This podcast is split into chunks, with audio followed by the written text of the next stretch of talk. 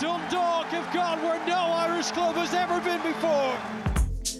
And we are also going to go where we've not gone before. This is LOI Weekly, the weekly podcast uh, brought to you in association with eir Sport and Independent.ie. I'm Johnny Ward, and for the rest of the season, I will be joined by Daniel McDonald. Hello, Daniel. Hi, Johnny. How are things? I'm very well. I'm excited. Are you excited? Yeah, it's a, it's a, it's a new project. It's a new start for us. It is. You know, get We've to spend more it. time together Yeah, and talk about football, really. Yeah. So it's not a bad deal. yeah. It's not a bad deal. Uh, you'll find us on iTunes and SoundCloud. Uh, we're also at LOI Weekly on Twitter, and we'd love to encourage some banter. We know League of Ireland fans are, are out there and they'd like to um, give out about the 10 team league and so on. They can, yeah. They can also contact us on Twitter as, privately as well if they wish. Got a, They can, yeah. We, w w- are we going to encourage that? I away? think uh, to a Yeah. point. I mean, I've got at McDonald Dan. It's a bit more straightforward. You've got I, I wasn't on about the name. Was, do we want people, you know, getting onto us kind of at half twelve at night after a, a match coming back? Kind of. well, you we'll know? probably be awake though. We'll probably. Well, you'll be awake. Yeah, so we can just Yeah. reply at our leisure. Yeah. Not not privately, you know, Uh, just uh, in a public forum. Okay. contact yeah. Mine is at ui underscore m a i n e, and we'll get to the reason. and what's what? that Yeah, later. what's what's that all about? It's Uí Maine. It was an old kingdom in uh, East Galway, where I'm from. When I joined Twitter initially, I wanted to be anonymous, but then my ego took the better of me, and I kind of got involved. So has someone else taken Johnny Ward? It was probably already taken, to be Yeah. fair. But like people, people always ask me about it, and I just, ah, do I have to answer this again? You know. Mm. Um, but anyway, We move on to more important matters now. And these are important matters. And I've been, you know, very positive about this. I'm like, I can never remember. I'm supporting the league maybe 20 seasons. I can never remember a buzz like there is at the moment. I think we've reached something of a revolution in the game, thanks to Dundalk in the main. You've your years of experience make you a little bit more skeptical. Well, I, I just think my point would be I think it's like my 13th season covering the league now, pretty much full time. Um, and I feel that still we're engaged in a lot of the debates that we were having 10 years ago. Um, I feel if I was to go through a preview of the league 10 years ago and a sort of general look at where we're at, um, there would be a lot of recurring themes Mm. between then and now.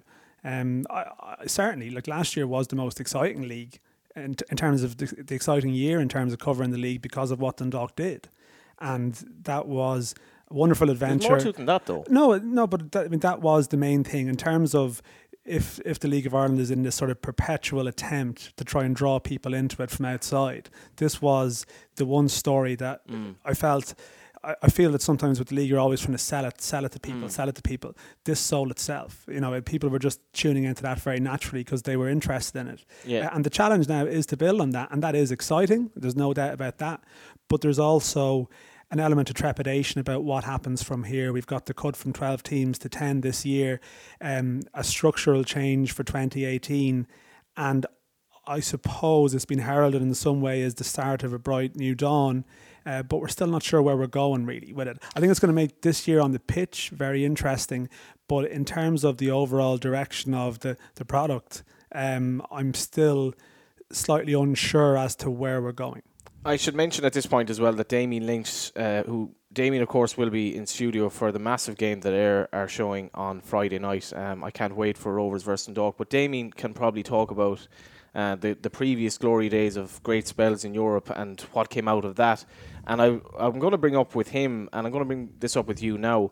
I, I do think it's at a lot more of a sound financial footing where you're, you have an under 15, under 17, under 19 league, which I think is massive. And I think it, we're really going the right way.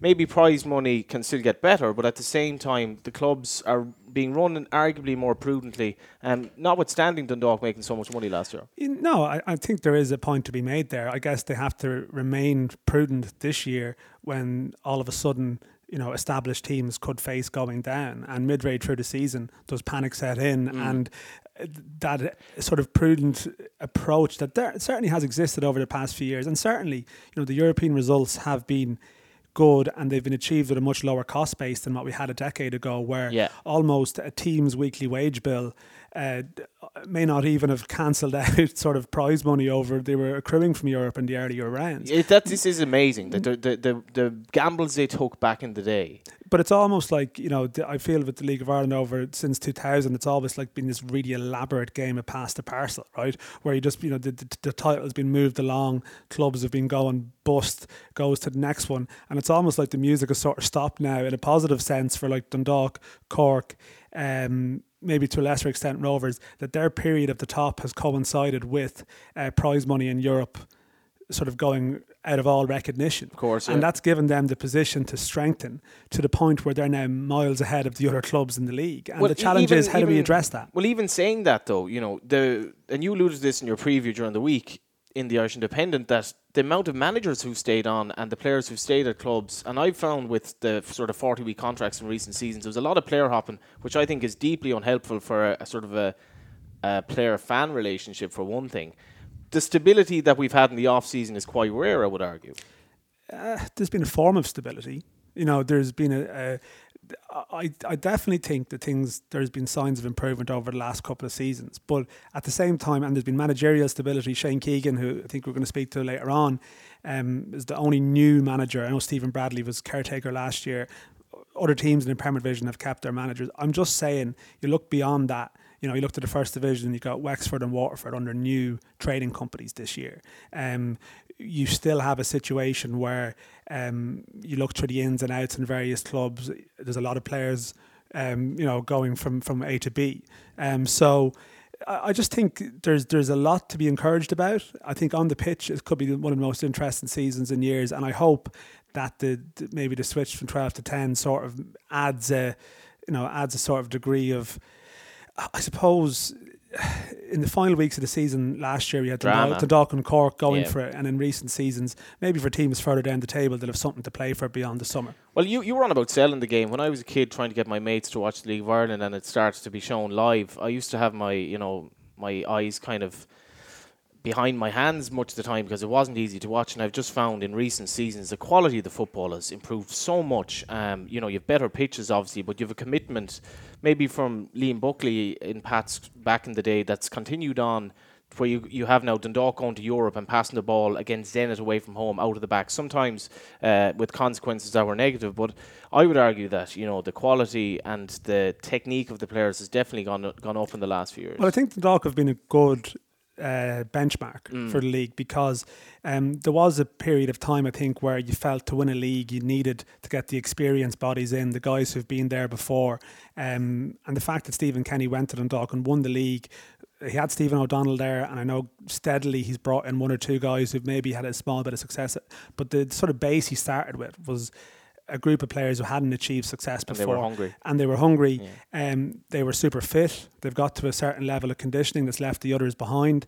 Um, and even Cork in trying to close the gap, and it's something that John Caulfield spoke about before last season. Spoke about that they needed to be more dynamic. They needed to inject more pace to their play. They needed to become a In more attacking side. So yeah, it's not as if the league has been won by uh, you know Negativity. the, by negativity. Yeah. I think you actually you can't really compete uh, in terms of actually challenging for titles if your approach is overly negative. You get found out. I think Cork could have been accused of that a couple of seasons ago. I think they were a much better operation last year. You saw it in European games. I mean, Cork in Europe last year were excellent. Cork in Europe the year before against Reykjavik were dreadful. You know, Yeah, and I think yeah. and I think there was a Fair point. I think there was a measure of progress there with that. And what we hope for this year is that I, I, I personally believe that the Dundalk and Cork are, are still that bit ahead.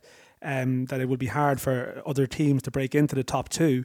But you would hope that the teams that are getting there, Derry were quite good to watch at times last year. We've got Shamrock Rovers now with an injection of new players, a lot of technically good midfield players that hopefully they're good to watch as well. Because ultimately, as you say, you know, you're always selling here and you want people to come to games and, and see teams trying to play. I think the consumer can be picky and you can't bring them along to a 10 man behind the ball Without all doubt. game. Um, later on the show, we will hear from Shane Keegan and Pat Fenlon. And for all you fans of the Premier Division clubs, we're going to go through all the games um, and maybe give some indication as to what we expect on week one. We're going to get a lot of this wrong, but Most of it, I think, yeah. we may get some of it right. And I, I'm uh, really looking forward to previewing the live game on Friday night because we have the new pitch for one thing. Uh, but prior to you know Dundalk, actually Dundalk getting the new pitch was one of the things that happened in the off season. We had that uh, the JJ episode, which unfortunately, I was only party to on Twitter. Um, you can tell us a little bit about that. Yeah, well, no, we had the we had the brand report at the Aviva, obviously, which was. Uh, I suppose I feel hard. It feels like harsh and per JJ now Yeah. to sort of start kicking them again. Really, um, we had uh, interesting discussions about maybe ways in which to promote the league. Yeah. Uh, you know, League of Ireland branded bus, the uh, you know the bank holiday games with MLS teams and NASL sides. Um, you know, sound bites about the league being cool or not being that bleak. Is it cool? Um, I don't know. I, I, you, did your mates actually- look down on you, or did they think you were cool when you were going to League of Ireland games as a sixteen-year-old? Like, if you if, if you were trying to get a girlfriend, would she have been put off by the fact you were going to Oriel Park? I don't think Oriel Park in the Park, Oriel Park Oriel Park in the late yeah Oriel Park, obviously doing badly. Oriel Park in the late nineties would not have been synonymous with romance really. No. And in fact, the Oriel Is Park now? Oriel Park now no, no No. I mean there's a We don't a- get enough ladies going to League of Ireland games. That's something that we need to work on. You know, the rugby crowd can they've managed this. We certainly haven't. We need crowds. We need ladies at the games. What, Yeah. what can we do? This is a No. sort of a broad. This is a broad discussion. I don't feel we've we've fully prepared to deal with the complexities of that. The complexities of Daryl Horgan leaving for Preston and his subsequent, you know, performances for Preston. A big story as well. Yeah, and that's been one of the big positives I think of the of the winter period. That I think there was always this question mark with Dundalk uh, and the players and the speculation. For some reason, you know, Richie Towell went over to Brighton. Didn't quite happen. From now he went to a club that their style of play didn't really suit him. And also, they were a club going for promotion from the championship, and he suffered with injuries. But there's almost this sense, well, it didn't happen for Towell. Well, there's a lot of hype about Horgan. Well, look what happened to Towell. Uh, they're two completely different players, two completely different people. Um, Why are Yeah, they completely different well, people? I, I just think, uh, well, more so about the players. I think that that Horgan has gone over to a club um, where he did his homework before and could see that his the way that they play is very much suited to him. I think he, Simon Grayson was true to his word. He said they wanted to play with wit, they wanted to encourage creativity, and they could see. You know, he had a lot of options. Had a lot of other clubs looking at him. How is Boyle going to get on? well, I think it's it's maybe been a bit of a slower, a bit of a slower sort of introduction for Boyle because maybe they feel. I always felt Horgan had a chance because a winger can come on for twenty minutes in a game and be you know come off the bench. They tried him against Arsenal. They can bring him out. I think maybe with a centre half, it's slightly more complicated. They play with a back three sometimes, and they think they feel that Boyle maybe needs a bit more time to get into that Yeah, system. that's which is fair enough. so And- maybe the summer for him will be the, the big period. Okay, we all expected, or certainly I expected the two of them to leave. We may not have expected Ronan Finn to leave. No. And, you know, there was a, we were both at the Irish Independent Awards when it, it was kind of announced that night, and Stephen Kenny was there, and even I think he was quite shocked. And Ronan Finn delightfully has joined Shamrock Rovers, which sets us up quite nicely The for fixture Friday's game. computer, the fixture computer has somehow managed to get them together. The together. fixture computer has been beautiful, and this is Ronan Finn uh, ahead of Friday's game. It was a bit unfortunate because, you know, I'm sure it's, I don't know what Stephen was thinking of, like whether he just thought I was re-signing. Like I don't know. You know, that's uh, something we didn't really speak about. I mean, he's a great person and uh, someone I have so much respect for. But you know, Stephen's made hard decisions himself in football uh, in his career and. It's one of these decisions that you know I'm, you know, I'm delighted that I, I made because you know I can see what's going on here, and if I feel that if I didn't make that decision, I you know I would have regretted it, you know, because these you know opportunities don't come around very often. I've always found with you know the like Stephen O'Donnell, Aaron McEneff, uh, that you know you have these ballers. Now I wasn't sure what to make of Finn. We're delighted, it has to be said, to be joined by Damien Lynch. Damien Lynch, what is it about Finn that made him so special at Dundalk and at previous clubs? Um, what is he going to bring to Shamrock Rovers? I think Ronan's really stepped up his game in the last, particularly last year, when particularly in European football. I couldn't believe how he developed into the type of midfielder he was.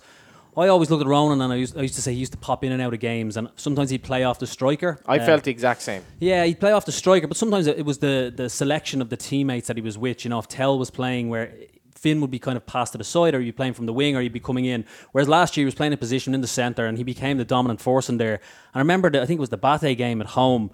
Just physically, he looked like he had developed stronger. He was quick over the. He was like pu- pushing people off the ball and that. So.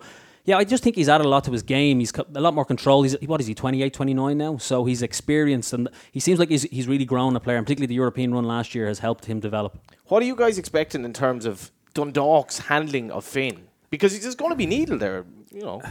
Yeah, I think it's going to be pretty lively up there. I, I don't know how they're going to tailor their approach in any way to to stop Ronan. I do. I mean, I don't know what Damien thinks. I'm finding it very hard to predict what to expect from Rovers, really, um, because they've had a very interesting preseason. I think what's going on there at the club overall is fascinating. You know, well, I mean, they're they're they're they're not just the appointment of sort of Stephen McPhail as sporting director, Stephen Bradley as manager. The whole setup there in terms of the academy and Roadstone, first team training pitch. Um, I love the idea as an under 15 player, like you're like, oh, Duffer's taking train. He's my coach, you know. Yeah, presumably they've all they all remember Damien Duff as a player. Maybe they don't. That's going to be actually, the, yeah. that's going to be the chat. I actually was thinking about this the other day that if, if you're under 15 player now at Rovers, so you're born in what This is a sign of us aging t- now. yeah. 2002, so like born during the World Cup and career when he's like bowing bowing repeatedly. Um, so what like you, what's your first football memory? Is it when you're like six or seven? So it's I'm 2000. trying to hang on to my youth. I'd never thought about that. When it- when I it's like- never thought about that. so I'm maybe- the same age as Duffer, so this is really depressing for me now. This I wonder why Damien just Damien just Damien's sank into his chair over there. saying nothing. I just feel like we're sort of adding torment. But what? So 2009, 2010 are your first memories of football, maybe like Paris, Duffer at, at the later stage. But but anyway, like the, the- you got Duffer involved, um, and they've uh, you know recruited a lot of interesting players. Um, I just wonder, great investment, but at the same time, you sense that there's obviously going to be expectation on the pitch this year because Dundalk are going for the four in a row. The most famous achievement in Shamrock Rovers history, arguably, is the four in a row. I think they have a supporters club about it. They sing about it all the time. I remember hearing that song growing up. You know, it was always about we won four in a row. And they're not going to like it this year if Dundalk are heading that way. Without, and if you if you look to the last year, Damien, you, you look at their six games in the group stage in Europe, how consistent they were right through. Then you look at them, hockey and Rovers, 3 0 in Tallaght. Rovers have a lot to prove, I would have thought. And where are the holes in that team ahead of Friday's game that they have to kind of address Before and make, you know maybe prove that they've solved the problems that they had last season? They've acquired a lot of new players, a lot of young players. But to go back to Dan's point, I caught up with Steve McPhail uh, at the end of the season. I was chatting to him about what his role is out there. I was chatting to what Stephen Bradley's doing, what's Damien Duff doing. There's just so many different personalities out there. It's And the- amazing. The, one thing that jumps out at me though is there's no one with a huge amount of experience in running a football club or, or running a successful team that has had success. So if I, a name just pops into my head, like a Brian Kerr who's been around, and you could bring in someone who's so senior. Pat Fenlon's going in uh, down in Waterford as a director of football, who's won titles and things like that. So that's the one thing that I, I worry Is about. Is it like, you know, we, we've a crisis of sorts early on in the season? Who's the man to kind of grasp what's going on here, or is it a longer term thing? Chatting to Steve McPhail about it, he's there from a football operational perspective. So he's to take a lot of the heavy lifting off from Stephen Bradley, and that's what that's how Steve McPhail outlined his role. And, and catching up with Ronan Finn uh, pre-match uh, last week, he was he was basically saying that. Stephen, Stephen Bradley takes all the training. It's his tactics. He he's been very impressed with all that. And then Steve McPhail. It doesn't help that there's two Stevens, does it? It's just it's a it's a bit of a nightmare. Uh, but Steve McPhail then is there to help from an organisational perspective, organise re, uh, sort of recovery. What are they doing from an um, in terms of as a whole team and where what's the direction of the football club? And then it it probably doesn't. It's fantastic for Rovers to have Damien Duff involved, but he's such a personality there.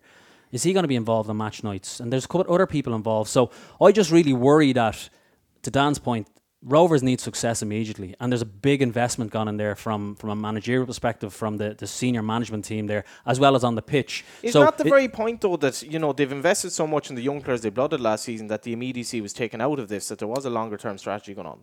you go to Tallaght halfway through the season, and if they're sixth in the league, see what the tone is like around the place. People expect Shamrock Rovers to be winning leagues. Yeah, there has to be patience, but it's it's often in short supply there, and that's Yeah. the thing. And I mean, look at their start to the season. Let's just break it down to two games.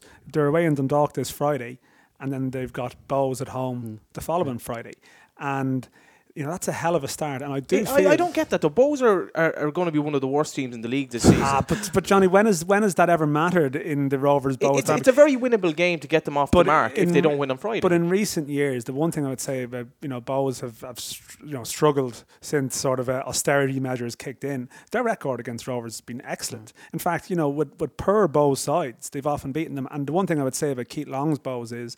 Um, He's a, sharp, he's a sharp manager. They've been able to set up and frustrate teams, you know, and they're, they're quite good at that. I think they might struggle generally this season, but if you're playing a Rovers team with new management, who's going to be their goal scorer? uh, I think you could go out to Tallaght and make life difficult for them. I mean, the last Bohs Rovers derby uh, was in Dalymount in October, and Bohs won that game. It was a one 0 but they won it. They won that game very well. Now I know a lot has changed since then, um, but I just think it's as Damien says. Um, if they hit a rocky start to the season, there needs to be calm heads because there's been too much turbulence to that club in the last couple of years. And you think of the ex-managers, Stephen Kenny, you know, Pat Fenlon. So they've obviously got a culture now to say, okay, we're going for the long haul here. We're bringing in some youth. We're bringing in what people would term as football people or people who've been around the game. That's fine, no problems. But let's be clear on this. You're go- you're aiming for the top three this year. If you get into the top three, you're doing well. Next year, then you will hopefully compete a bit better, and the following year, then you can do. But knowing Shamrock Rovers and the supporters out there, Stephen Kenny was under pressure from day one. And, and I just don't know if that's clear enough there. Like in terms of what they've done on the pitch, I think Ronan Finn was a pivotal signing for them. I think he was a, they needed that big name. They had a lot of people come in, like Dave McAllister's come in, uh, and other people like that. And, and it's going to be interesting. It seems we have a lot of midfielders there. Lots of midfielders. Where, where will Lopes play and, Mm. things like that. So a lot of bodies in there. Um, Ronan Finn, marquee signing, absolutely, club captain. But I, I don't know if the other acquisitions were as, as strong. Um, What, and- what, what and- about Dundalk though? Because they've so many new players, and you know they were always great to watch last season. Are they going to be as good to watch? How long is it going to take them to gel? Uh, I leave that to both of you because it's It's. uh, I look. at I saw them in the Presidents Cup last week, and you know they, they were well beaten by Cork, but they did come into pre-season a week later than Cork, and I think that is a factor. And the one thing that Stephen Kenny has done, and the one thing Dundalk have kept is Stephen Kenny. They, hmm. they lose players, but they've kept Stephen Kenny. And every year where they've lost a player, they've been able to evolve or react to it in some way. And you know, when Towell went, Horgan stepped up. Horgan's gone now.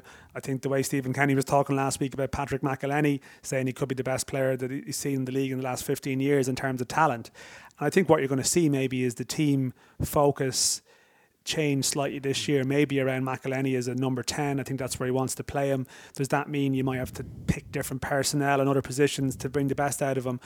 But, but I don't think it's a case of they're going into the season blind without just trying to replace sort of square pegs and round holes. I think they'll change things a bit to adapt to that. I I think it's going to be a tough first three months for Stephen Kenny's team, and I'd have full confidence that he'll get there in the end. So they also have a very tough start to the season, which Cork don't.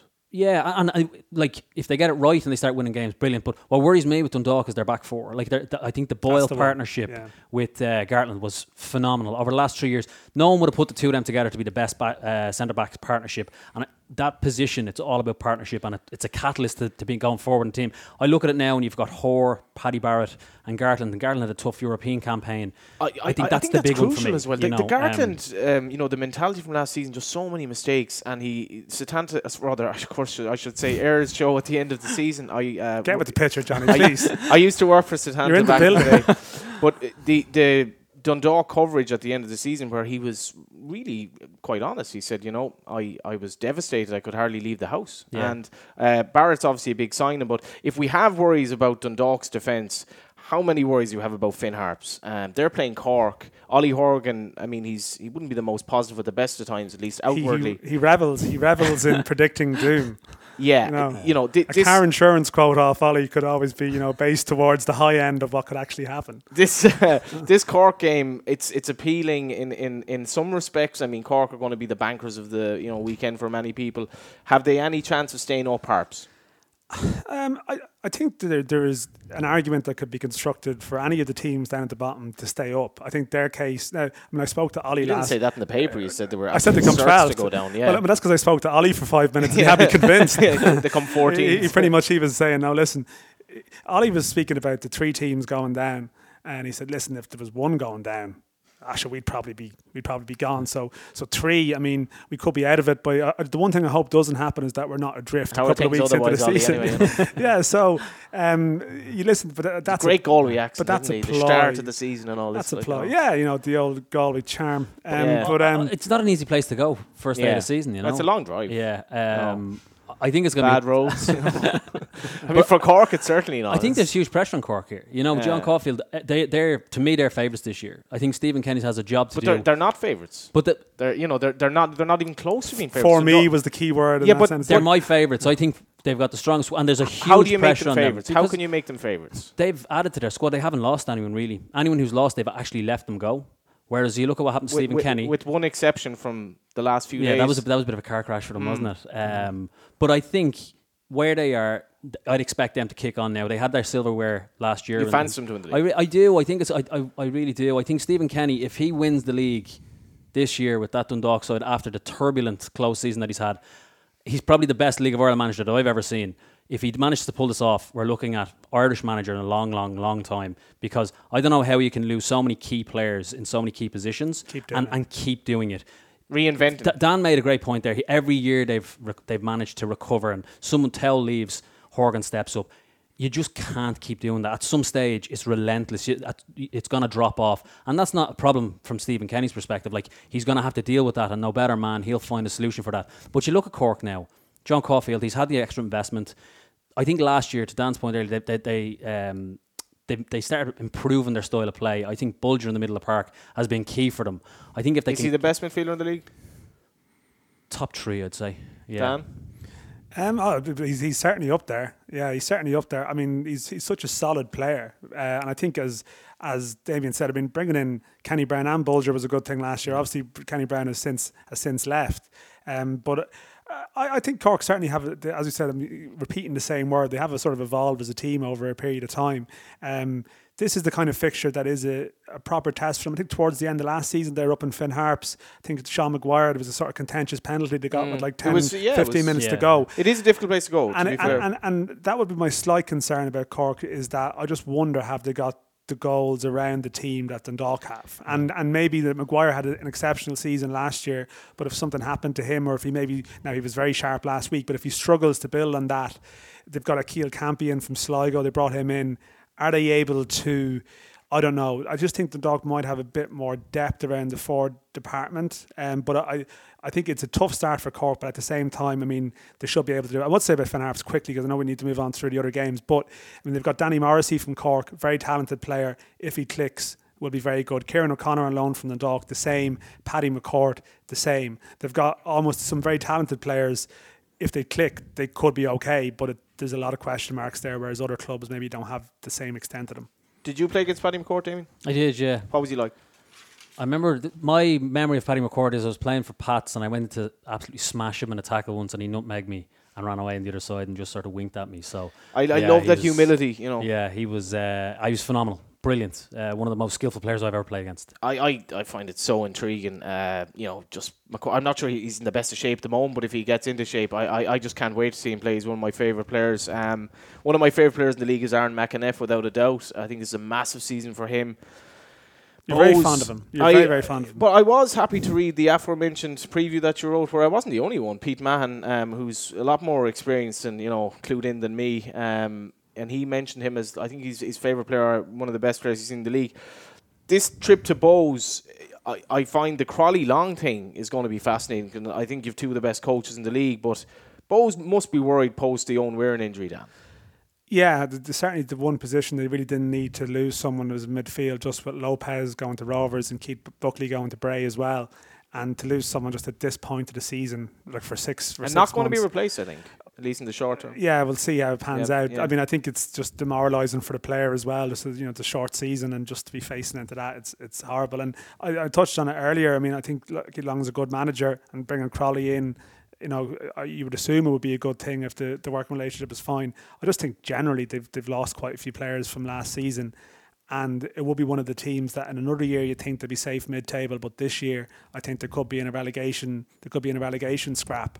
Um, and I think a lot of positivity towards Derry. I know you're you're very keen on Derry. Let- Let's let's just mention this now. When we were in Alkmaar last year, we did have a couple of you know um, half lagers on us, and I nailed my colours to mast. I wanted to back Derry to win the league this season. You laid me a bet, um, which I believe was thirty three to one. And Yeah. the the odds are now about fourteen to one. Just to note that I did get the value, despite the fact that everyone laughed at me. Everyone laughed at me there, but I knew that there was enough about me from years of bad gambling that uh, you know I knew that there was a bit of value there. Damien, have we any chance with this thirty-three to one Derry? Uh, no, Dan, have we any chance with thirty-three to one Derry? He's not coming back in the show. Uh, it's, it's not a bad not a bad price. I have to say, you know, you got the. I didn't do an each way bet though, did we? I, I was trying to think about this the other No, day, it was but yeah, we did actually. It was when now, so Buncrana, how much of a negative is that? Is it a negative? I, I maybe I might get the players, you know, to get Damien's perspective on this. I think it might be a slightly strange thing that they, they don't have the Brandywell. You talk about the, the sort of the stereotypical tough place to go. I don't know if somewhere across the border in Donegal where it's going to be difficult for, for you know. their fans. It's just it's a bit more of a chore, I guess, to travel to games outside Derry. Uh, I just wonder is that going to slightly blunt some of their impact at home? Yeah, I think going to the Brandywell was always hard. Pitch was it was an awkward pitch, and what, what is it about the pitch there? It's just it's not it's not um slope, worst isn't slope. It's sloped, I played yeah. right back, and in the second Yeah. half, I remember one against second half, there was a strong wind against. I cleared the ball at one stage, and it just come, came back over your head. It, it, it was ridiculously bad. Like a the slope, boomerang, yeah, it was horrendous. Like, um, Do you know much about Buncrana? Uh, played there. It, it's it's horrendous. played there it's as well? An, it's another horrendous place to go to. Yeah. Yeah. So both of them, I, I I do think from a Derry perspective, it's going to affect them. I do. I think uh, been in the Brandywell, it was very good for them. Um, but I think Shiels is a great manager. He done very well last year. Bit of an in, an interesting character in Is he terms not the most personal- mercurial, you know, character ever to manage? The, no, we, there have been a lot of them. Oh, hang on. I mean, maybe maybe I'm going a little bit in over the last Yeah. twelve months. But you know? he's he is. I, I find him compelling. Um, No, he's compelling Yeah. viewing in terms of, and he has an opinion on everything. And I think he's in, in modern day world, if you have that opinion on something, people pref- rather that than if it's actually the right opinion. what do you make of Bohs this season? I think it's going to be very tough for them. I think uh, last year they were they struggled. And I think it's going to be a real hard struggle for them. I think they could be left behind in Dublin clubs. I think Shamrock Rovers putting together such a good structure there now, getting a real good youth system there. I think Bohs, if they don't sort it out pretty quickly, and it's very difficult for them, you know, in terms of investment. I think they're going to have a very very tough season. The dance point, three go down. They they'll be they won't be too far off it. Well, both of you guys will be in Oriel. I'm going to be in Eamonn Deacy Park uh, for Galway United Drogheda. Personally, this for me is the, the best game ever of all time, ever, ever, ever. And uh, Shane Keegan spoke to us earlier about his prospects for the season. It's his first full time job after leaving the Wexford Youth Post, and here he is. Uh, Shane, I'm a Galway United fan myself, so I suppose I'm a bit biased, but I do feel there's a bit of a hype uh, West Side coming into the Drogheda game. How, how have you been welcomed, I suppose, and how has that transition been to full time football from Wexford?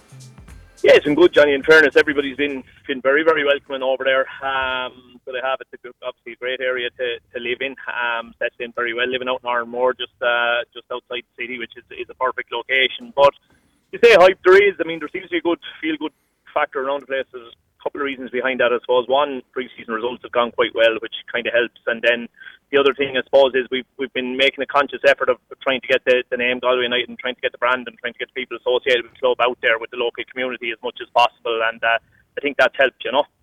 And you know, Johnny Glynn was roundly tipped as getting the job, and obviously he didn't get the job, but he's come in. And could you explain the role that he has? Because uh, you know the experience he has would probably be a big asset to you. Absolutely. Um, it's a brilliant position to have Johnny in at the moment, essentially, whereby he will work with the first team, works with me on a, on pretty much a daily basis. Um, he's either on the training ground with us or we, we sick of the sight or sick of the sound of each other's voices over the phone um, all day, every day. And then in addition to that, he's the head of youth development at the club as well. So he's overseeing um, the 19s, 17s, and obviously the 15s on the way in as well. So it just means that um, it means you know I can't really miss anything that's happening at underage level because I'm I'm chatting to Johnny on a daily basis. He's able to let me know constantly who's doing well, who's showing promise, all of that kind of thing. And we've obviously we've had quite a few of the younger fellas in with us, and uh, that's I think that's going to continue to happen, particularly with with Johnny's dual role. You know. The players you're bringing in from, you know, uh, the under 19s, that, that seems to be a big departure from maybe Tommy Dunne's era when, when Tommy didn't bring in as many players. Yeah, look, I suppose it's um, it is twofold. Been 100 percent honest, it's twofold. We've gone purposely. I've, I've made a bit of a decision that is a a little bit of a gamble, I suppose, in terms of you know we have a we have a budget. It is probably one of the smaller ones, so we've decided to, to use that budget to go after some some names that um we feel can add real real quality. Um, then the flip side of that is it leaves you it leaves the budget fairly thin when you've got to you know 14, 15, 16 fellas. So rather than spreading the budget, I suppose over 22 fellas, Johnny, we've kind of spread that budget over kind of 16, 17, and then have looked to backbone it with these young fellas who did so well for Johnny's 19s, getting to the national final last year. And uh, I'll tell you, anybody who's seen them in pre-season, I don't think um, I don't think they'll be found wanting. You know. Shane, how different is the challenge at Galway compared to maybe what you faced at Wexford? Because I know you had a like almost a general manager role there, and you were doing a lot of other things at the club. Um, how have you found the focus of, of this particular job? Where I'm guessing, I know you're, you're speaking about the underage teams there and being involved in the whole club, but I guess it's maybe a bit more football orientated than what you were doing sometimes week to week at Wexford. Yeah, um, I suppose it is to a certain extent, Dan. But at the same time, as I was saying, the, the the in the community kind of things that have been out about. Basically, I mean, between myself, um, Johnny Glynn, Um, there's a, a guy that Johnny had know they're doing PR, a lot of the background PR stuff with us, Brian, and, and our famous mascot Terry the Tiger. We've uh, we've been out on a Saturday every pretty much every Saturday, Sunday morning for the last few weekends, um, visiting about five clubs each morning. Um, so there's still been a lot of non-directly football-related stuff going on that, to be honest with you, you'd enjoy. Um, I suppose the biggest difference has been the full-time side of it. Dan is brilliant. Um, you know, by and large, our working week is they're in there at, at half eight on a Monday morning. We get a, a couple of hours done on the pitch. You're in the gym then in the afternoon. Repeat on a Tuesday. Um, off on Wednesday. You get get a double done again. Now that will go down to a single from from this week on. Obviously, with us playing on a Friday, but we had been doing a pitch and gym on a Thursday as well. Um, so you're you're getting a huge volume of work done in um, between Monday and Friday. It just wasn't possible, obviously, at Wexford. Um, the other one, I suppose, that you're, you're probably in that as well is the expectation side of things. Now, the only thing I'd say is this structure change um, yeah. probably does mean that, that the first priority certainly all of a sudden does again become about trying to stay up. Um, so it does, and if we can, you know, I've kind of said once or twice, if if for us then game is round one. You've got 11 games. Can you get yourself away from that relegation zone over those 11 games? If you can, and if you can take the pressure of that off you, well, then you could really kick on over the two remaining rounds of games, and, and the sky is the limit. But uh, until you can detach yourself from that picture, you know, that's always the, the, going to be the worry and the concern, you know. Yeah, I mean, is there a danger, Shane? I mean, you you alluded to it there, the the pressure of the, the three teams going down and the potential maybe of half a division being in a dogfight. Is there any danger that could impact on the quality of football in any way because teams are potentially fighting for their lives almost from the start of the season? Yeah, it's it's, it's a fair point. Um, it is. It's a fair point. I suppose certain teams will um, certain teams will have certain ways that they'll intend on playing. Um, and I suppose the vast majority of teams and managers will kind of say that you'd be looking to play open, attractive, attacking football. Um, and yeah, you probably hit the nail on the head if, if, if you go four or five games and that's not working for you. I think uh, ten men behind the ball and, and, and defend for your lives and try and hit somebody on the counter could could become the uh, the go-to uh, method for an awful lot of us very quickly. And a quick one for you: who who should we be looking out for? Who should we be looking out for? Um, Apart from yourself, obviously. look, uh, obviously from pre-season, I think uh, I think a couple of the new signings, uh, Ronan Murray and David Cawley, probably in particular, have really really caught the eye for us. Um, David is look a well-established League of Ireland name, so he won't be a surprise to anybody. Ronan, obviously, having been in the UK for the last nine years, was kind of somewhat of a, a hidden gem that we hopefully seem to have unearthed. Um, on the underage side of things, Connor Melody has now had kind of two years where he's been a bit part player, where he's been fed in here and there without ever really getting a proper run in the side. Um, he's, he's he's a talented, talented boy, so he is with a with a superb attitude. I think he's a fella now who is capable of stepping up and playing somewhere 20 to 25 games maybe over the course of the year, and uh, if you go even even younger again, I mean, we've got um, young Maurice Nugent who'll, who'll still be 19s again this year, actually. So he will looks looks really really accomplished. He's, he's a centre half. He's already very very good on the ball. Um, a lot of confidence in himself. But uh, look, there's a good two there that, that, that could catch the eye all going well. Shane, thanks a million for your time. Uh, have a great season. Best of luck, Shane. Spot on, lad. Thanks a million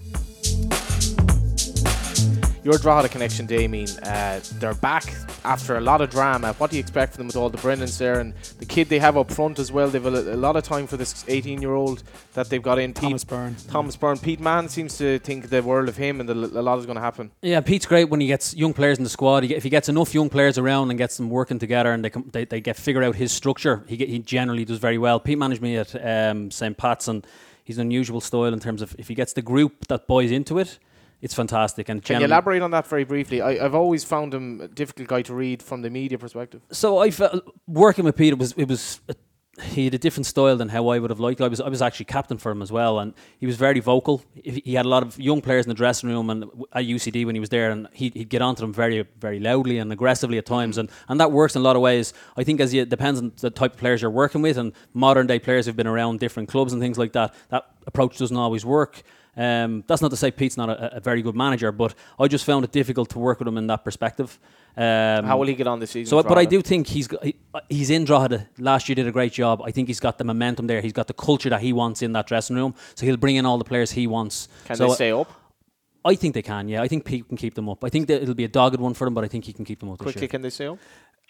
I think they can stay up. I'd be Will they stay leaning towards the negative side of things because they've effectively got up ahead of schedule, I think, as well. And they were one of the teams that wasn't necessarily expecting the three to go down. So I, I maybe feel they might struggle, but at the same time, some players there if they click that they could they could maybe run a run a campaign and get on the right side of the line. But it's going to be a challenge. We're in eir's beautiful uh, studio here, very near Inchicore. Pat's Bray. Can either of these teams go down, lads?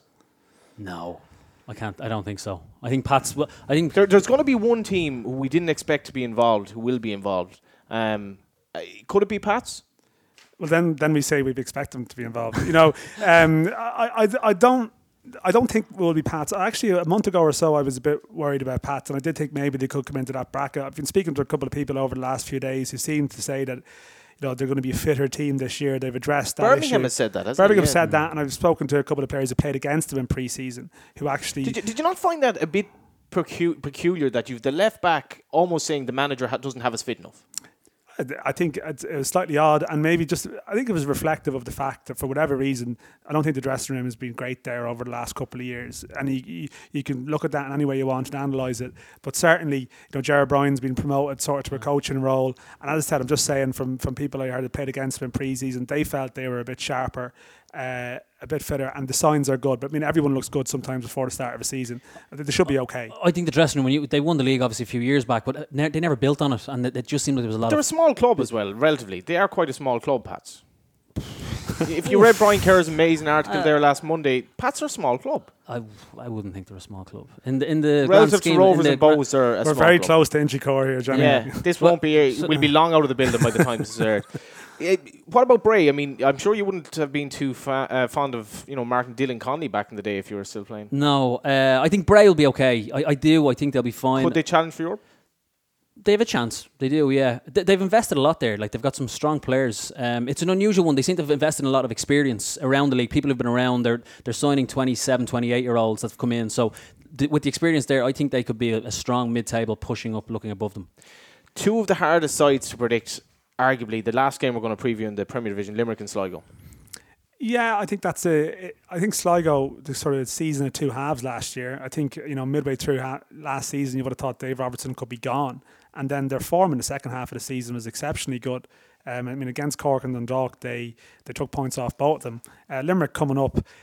I just I just wonder defensively how they're going to be because that's ultimately what killed them the last time. Very good side going forward, but I just wonder um, are they going to be able to be solid defensively? But you know, Markets Field, uh, hopefully a good crowd, and hopefully you know there'll be a bit of a buzz around there because I mean, Cracking they, venue. They built something special towards the end of the season. They went down, and then you almost need to regain that momentum now.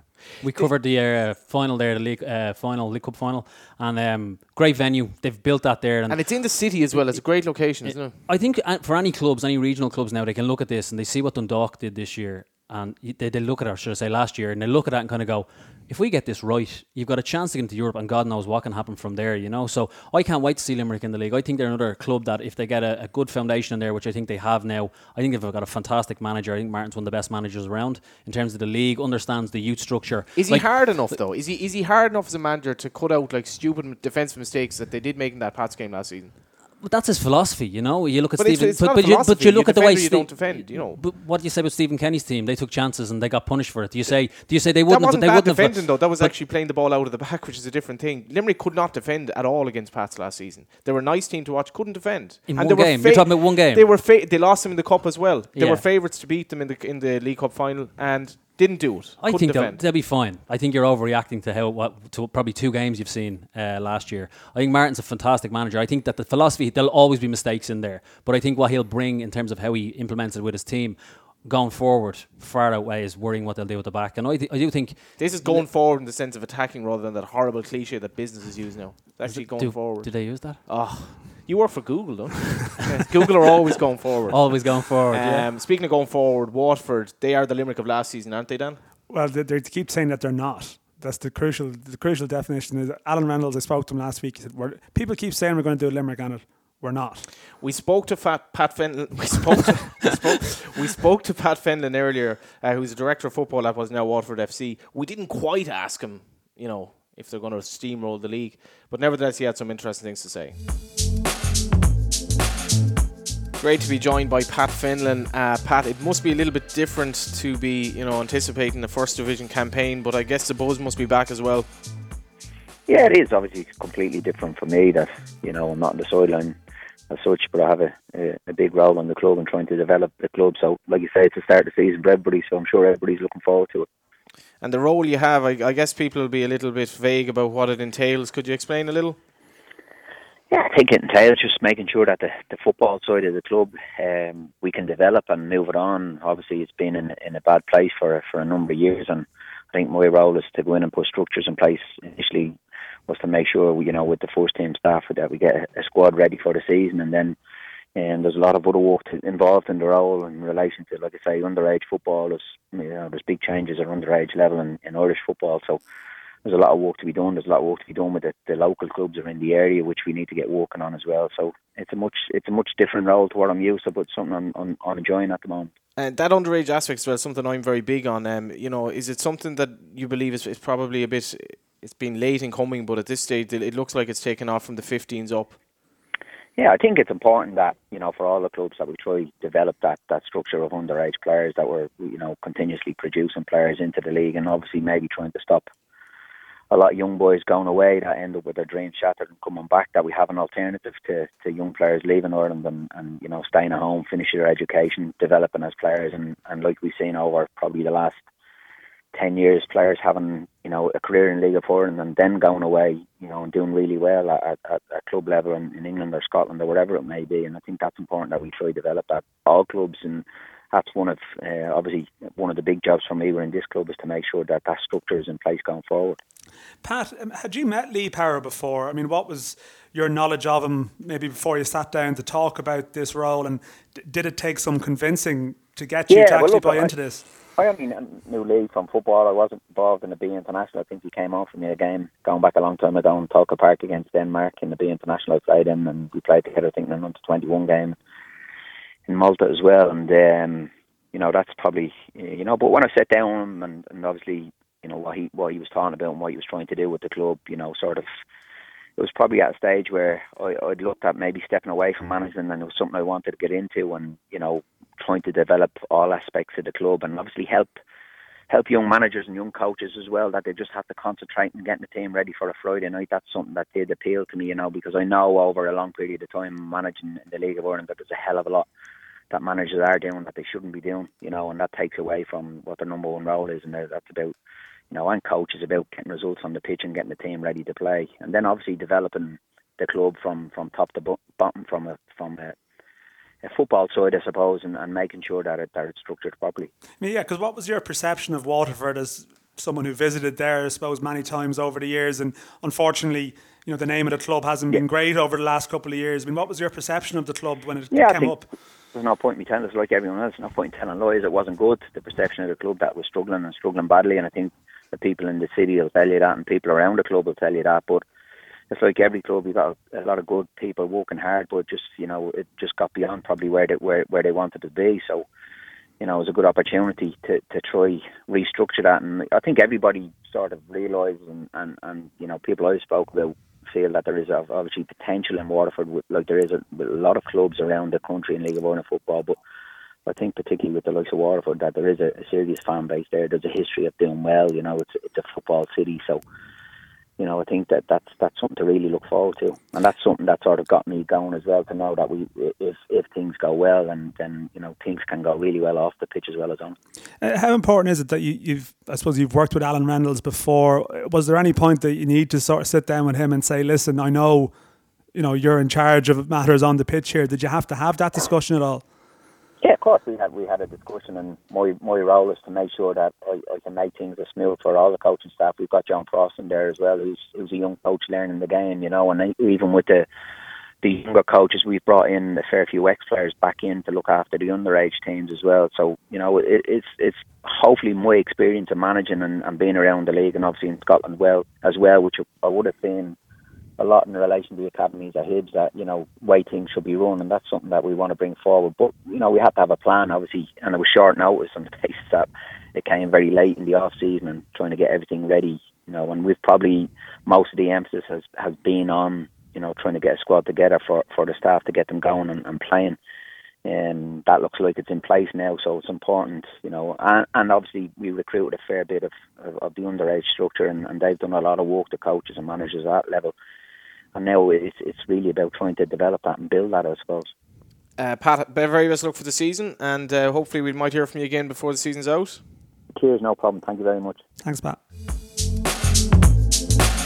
That was Pat Fenlon. Um, it's going to be an interesting first division. I was on the Athlone website earlier and they announced three of these exotic signings according to a French football website, which is uh, a little bit strange for protocol in, in uh, an official website. It was L'Equipe, yeah. It was. Yeah, Um, it's, it's not normally where I would go for my League of Ireland First Division no, news. I have and to say, it- but the, the first Um, division, it's a it's a basket case of a place uh, at the best of times. Uh, we had Nutsy on there. He's he's gone down to ostensibly be the director of football. We presume he will be. How big of a role do you think he's going to have? And Damien, you know, is is it a case of just let's get out of here as quick as we can and get into the Premier Division? I, I I think that's it. I can't wait to see what Pat does down there. I think he did a lot of work with us last year on the European games. I'm from chatting to him. I think, without sharing any state secrets here, I think he was getting fed up with the management game. You know, after coming off the back of Rovers, the management game, I think he after being around so long and been so successful, off. he probably needs time off. And I think the project that he's been given down there. I, th- I think someone like him is perfect. He's been around the league. He understands the League of Ireland football. He's been to Scotland. Understands how like a professional footballers club is run.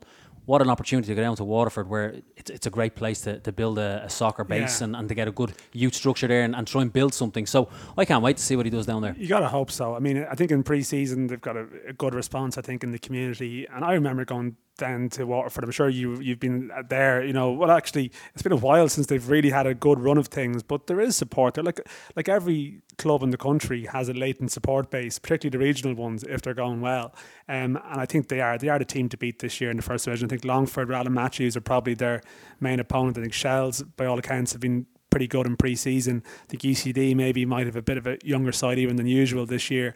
I think it could be Waterford and Longford duking it out there, but some of those Waterford signings with Kenny Browne and even David McDade and a few others, Sander Puri, um, sort of Premier Division signings. I think They-. They, they should they should be capable of doing it. I think. We- We've we've alluded to the three teams uh, obviously going down and one you know going up, which makes it really really taxing season for so many of these clubs. Is one of these clubs going to be um, on the verge of going out of existence this season? We seem to have it every year. Well, I I know it's not even funny, but it, it could happen. You know, how are these clubs going to sustain the interest such as it is when Waterford are 108 points clear at the set, you know halfway through the season? But there was one point last season, or I think we're Limerick a couple of games in. Uh, every other team in the division had, Had a negative, negative goal negative goal difference, yeah. difference. Limerick were just going around delivering kickings Yeah. to everyone. I don't think it's going to be that clear cut at all this year. I think the difficult thing for first division clubs, and I know you know, anyone listening who's involved with a first division club, and we've heard Cobh Ramblers and various people speaking about it, the absence of a playoff means that if one team is streaking ahead, there is a danger that the season is petering away to nothing for the other clubs, and that is the problem. Yeah, it's an interesting one. I, I it's very difficult from the first division. You know, I think I think uh, Waterford will run away with it, and I think it could be a long season for them. I'd love the idea of success metric across the League of Ireland. as A club doesn't go bust. Will It's we- it's true. You know that has to be a success metric that we aim for over over the next two years. Can we actually build a football clubs across the country in regional areas that nobody goes bust? And I, th- I think that's success for me because I'm sick of the the horrendous headlines. As much as Dundalk was great last year, the horrendous headlines another club is going out of business, players can't be paid. I just want that there can be some sort of structure there that nobody goes out of business this season. That'd be great. A player to look out for this season. Anyone from your beloved Patrick's Athletic? The big club, Yeah, they well, they're not a big club. Massive clearly. club. Club that was winning the league, getting about fifteen hundred at their games. Um, I, I think Liam Buckley this year has a tough job. I think he's last year he was really disappointed. Even when you listen to his interviews at the end of the season, he was very honest with how we, how it had all A gone. little and he- deflated. yeah, I think Curtis Byrne coming in there could do well. Um, I think if Liam gets his side playing well, interesting to the point earlier about how fit they are. That that shouldn't even be an ask. That should be a case that I'm going to put this to you. So, Keith Treacy, is he going to be the player that'll you know deliver on the talent he showed last season, albeit um, They still haven't 100% signed him yet, I think. I think there seems to be, you know, they, they've, through the preseason they seem to be maybe treating him mean and keeping him keen a bit more, perhaps relative to other years. But there's a couple of senior, like Piers has gone in there. You know, he he's been around the leagues, he understands it. So I think they'll have a decent enough base. I think they'll be mid-table. But I think to your point earlier with Rovers, what's the expectation? I think mid-table is the expectation for them. I think Liam Buckley can can get a good club, good sort of base there and do well this year. Um, and for me, success is aiming for the, the top three, but they certainly won't be in it. I don't think. Player to look out for for the season. I want to see what McEleney does. Actually, yeah, I, I, think love him as well. Dan, gotta gotta yeah. Yeah, What a, what, a, what, a, what, a, what a European campaign he had. His comfort on the ball um, against top teams was amazing. I thought. Yeah, I'm look, McEleney is top class, and I think he is the one that later in the season could be in the Daryl Horgan debate. Another player I'd maybe mention at Rovers would be Brandon Miele, who I think is Yeah, one of the most, guy that you. Uh, one of the most talented yeah. players in the league. But uh, He's let you down now. he He's, just- he hasn't built on uh, the promise that you didn't happen from it all last season, and you just hope he can get back to where he was at before. Because there was a spell when he was at Rovers first, I just thought he looked like one of these guys that's going to be here, and then he's going to he's going to be gone again. You, you, you give McEleney, now that reminds me a bit of the Apri match when uh, Terry Venables gave Ronaldinho as his player to look out for. We know about Ronaldinho, we know about McEleney. Give me some give me some dark horse, you know, both of you. Dave McAllister coming back, I think, be interested to see how he does at Rovers. Um, he was at, he was actually a Pats with me and Drogheda, so when he comes back, he, he's he's obviously experienced, been around. So hope t- interested to see how he does here. Will he come back and actually dominate the league in terms of he's been around in the in the UK? So want to see what he's like there. Um, I think Alex O'Hanlon at Pats actually took it back to Pats again. Um, he's come back from Liverpool and had a, a lot of chat about him when he was younger. And it would be nice to see if he could sort of make an impact as well. He's someone that's come up in dispatches that he might be a player to to look out for. He, he would be someone that springs to mind. Um, maybe Ogbene at Limerick as yeah, well. Yeah, he looks an exciting see- prospect, doesn't he? See how he goes from being that fringe player to maybe there's going to actually be expectation on him. And Kieran Sadlier at Sligo is another good player actually, I think as well. But um, maybe I'm going to give Ronan Murray at Go United. Uh, wouldn't be like you to go for a Galway option, Johnny. Well, uh, purely for the reason that um, I, I've I'm a Go United fan. I actually can say I've That was my point. well, I've actually seen you know clips of him. I haven't seen much pre-season action elsewhere. I think Aaron McEneff is going to become the next big thing. But I mean, he's he's rather established himself. You've already given, you know, I think you've given Cork as your favourites to win the league when they're not favourites. But they're uh, my favourites, yeah. And- And I think and you go- fancy them? Going back to, to Dan's point earlier, I think Maguire is a big one. I want to see how he does this Yeah. year. Does he? Can he sustain how Were you good he was last he year? stayed? Um, I think sometimes he's moved around a little bit. As a f- I remember when I moved once a club uh, when I was in the UK, I went to Nottingham Forest, and I, We, we knew we'd get to this when I played such a place. You know, when I was at Leeds or when I knew McPhail and This yada, is a yada. depressing story. I actually moved, and on day Here we go. day, week two in the club, I, it was the wrong you. move for me. I hated it from day one. I actually hated being there, and I think Maguire has found where he's happy. Very, very I- quickly on that, and uh, people seem to forget they're leaving Ireland to move to another country. You know, so Maguire and you know the players that have stayed. Is it not a great thing to be able to live at home and to have your family around you, even playing in the League of Ireland, which might be considered lesser? I'm sure that's a great thing for them, yeah. But I think my point on, on Maguire is he, at Cork last year, he found something that worked for him. He was in, he found a manager who trusted him. He, he was put up top, you know. He was played every single week, and he, he he was rewarded for it in terms of he got all the goals last year, and he was he was brilliant. I remember the European campaigns. I couldn't believe just how good he was. But I just want to see can he sustain that now in a second season and a third season with a view to him possibly going back in a couple of years. I could see him stepping up and going back to the UK or playing in Europe somewhere. You fancy Dundalk yeah, as well? well. I do. But I, mean, I thought Maguire would have been crazy to leave, but the flip side would be strike when the iron's hot. And I've I heard that view expressed. You might never get those offers again. But I think if you have a bit of belief in yourself, I mean, Daryl Horgan could easily have gone 12 months previous to a lesser club. And if the offer isn't right, I think Maguire is doing completely the right thing, right thing by staying put.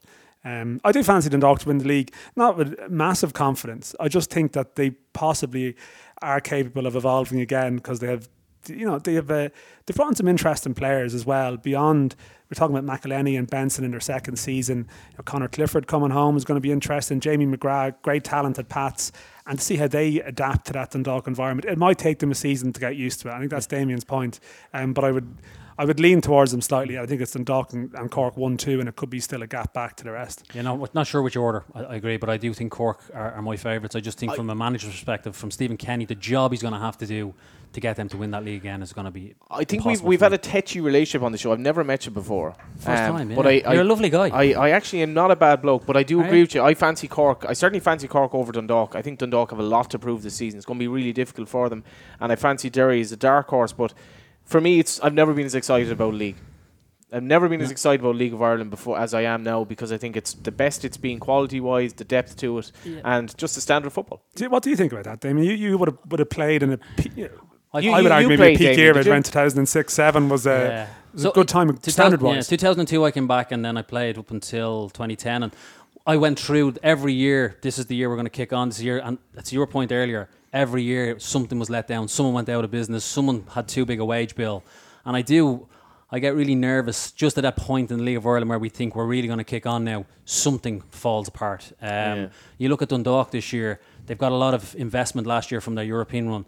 I just hope that they use that well and they actually build in that. Cork look like they've got a they can build a phenomenal football club, and I'd say they're probably the biggest club in the country when you look at Cork in terms of their catchment area and the regional support that they can get. So I, I am unbelievably excited about it. I think Limerick, I think the the county element of it now is really starting to come true, and I think that's what you really want. Can you get a strong Galway, uh, strong Cork, Limerick are in there? You know, that's what League of Ireland is, should be about, and it's moving. I, I certainly think the Dublin uh, clubs are, are being diluted, with the exception of Shamrock Rovers um, and my big club, which is Pats. Dan, can we have him back in the show? Very briefly. I think we will have him back, yeah. I It's just- gone a bit over now. We've kind of rambled, you know. But just- I I, just think felt it was, like all, you- was it all very interesting? You, You know? you sort of attacked him once or twice there. Yeah. I just, I just hope things are okay between you in future. Yeah. We shall see. We are at LOI Weekly, and this was brought to you in association with eir and Independent.ie. And you will find us on iTunes and SoundCloud. And don't be afraid to interact with us on Twitter. We're going to throw out a few uh, interesting things maybe over the next few weeks, few photos of signings. Well, we were and such thinking, yeah, we, we sort of were thinking of sending out a couple of pictures for people's uh, favourite new signing pick over the winter because people may have noticed. I think Bray were particularly uh, proficient in this regard, sort of like you know Liam Neeson and Taken. You know, we're going to find you and we're going to sign you. So like, there's a guy in his kitchen. There's a guy out with paint. Keith Buckley, I think, it's some paint in his hands. Uh, someone was in a car park, and then the flip side of that, I think Finn Harps have had a couple. Sort of Ollie Horgan looks like he's got a player in some kind of hostage negotiation situation, And, the three lads in that loan as well. the three lads in that Um, loan look like they've they've been duped into this. And that is one of the reasons why this is hashtag greatest league in the world. I hope you enjoyed that. Uh, we had a bit of fun. We went a little bit over, but we will trim it down a bit next week because we'll, it being the League of Ireland, we'll have a lot less to talk about, obviously, after the first week. Thanks for joining us.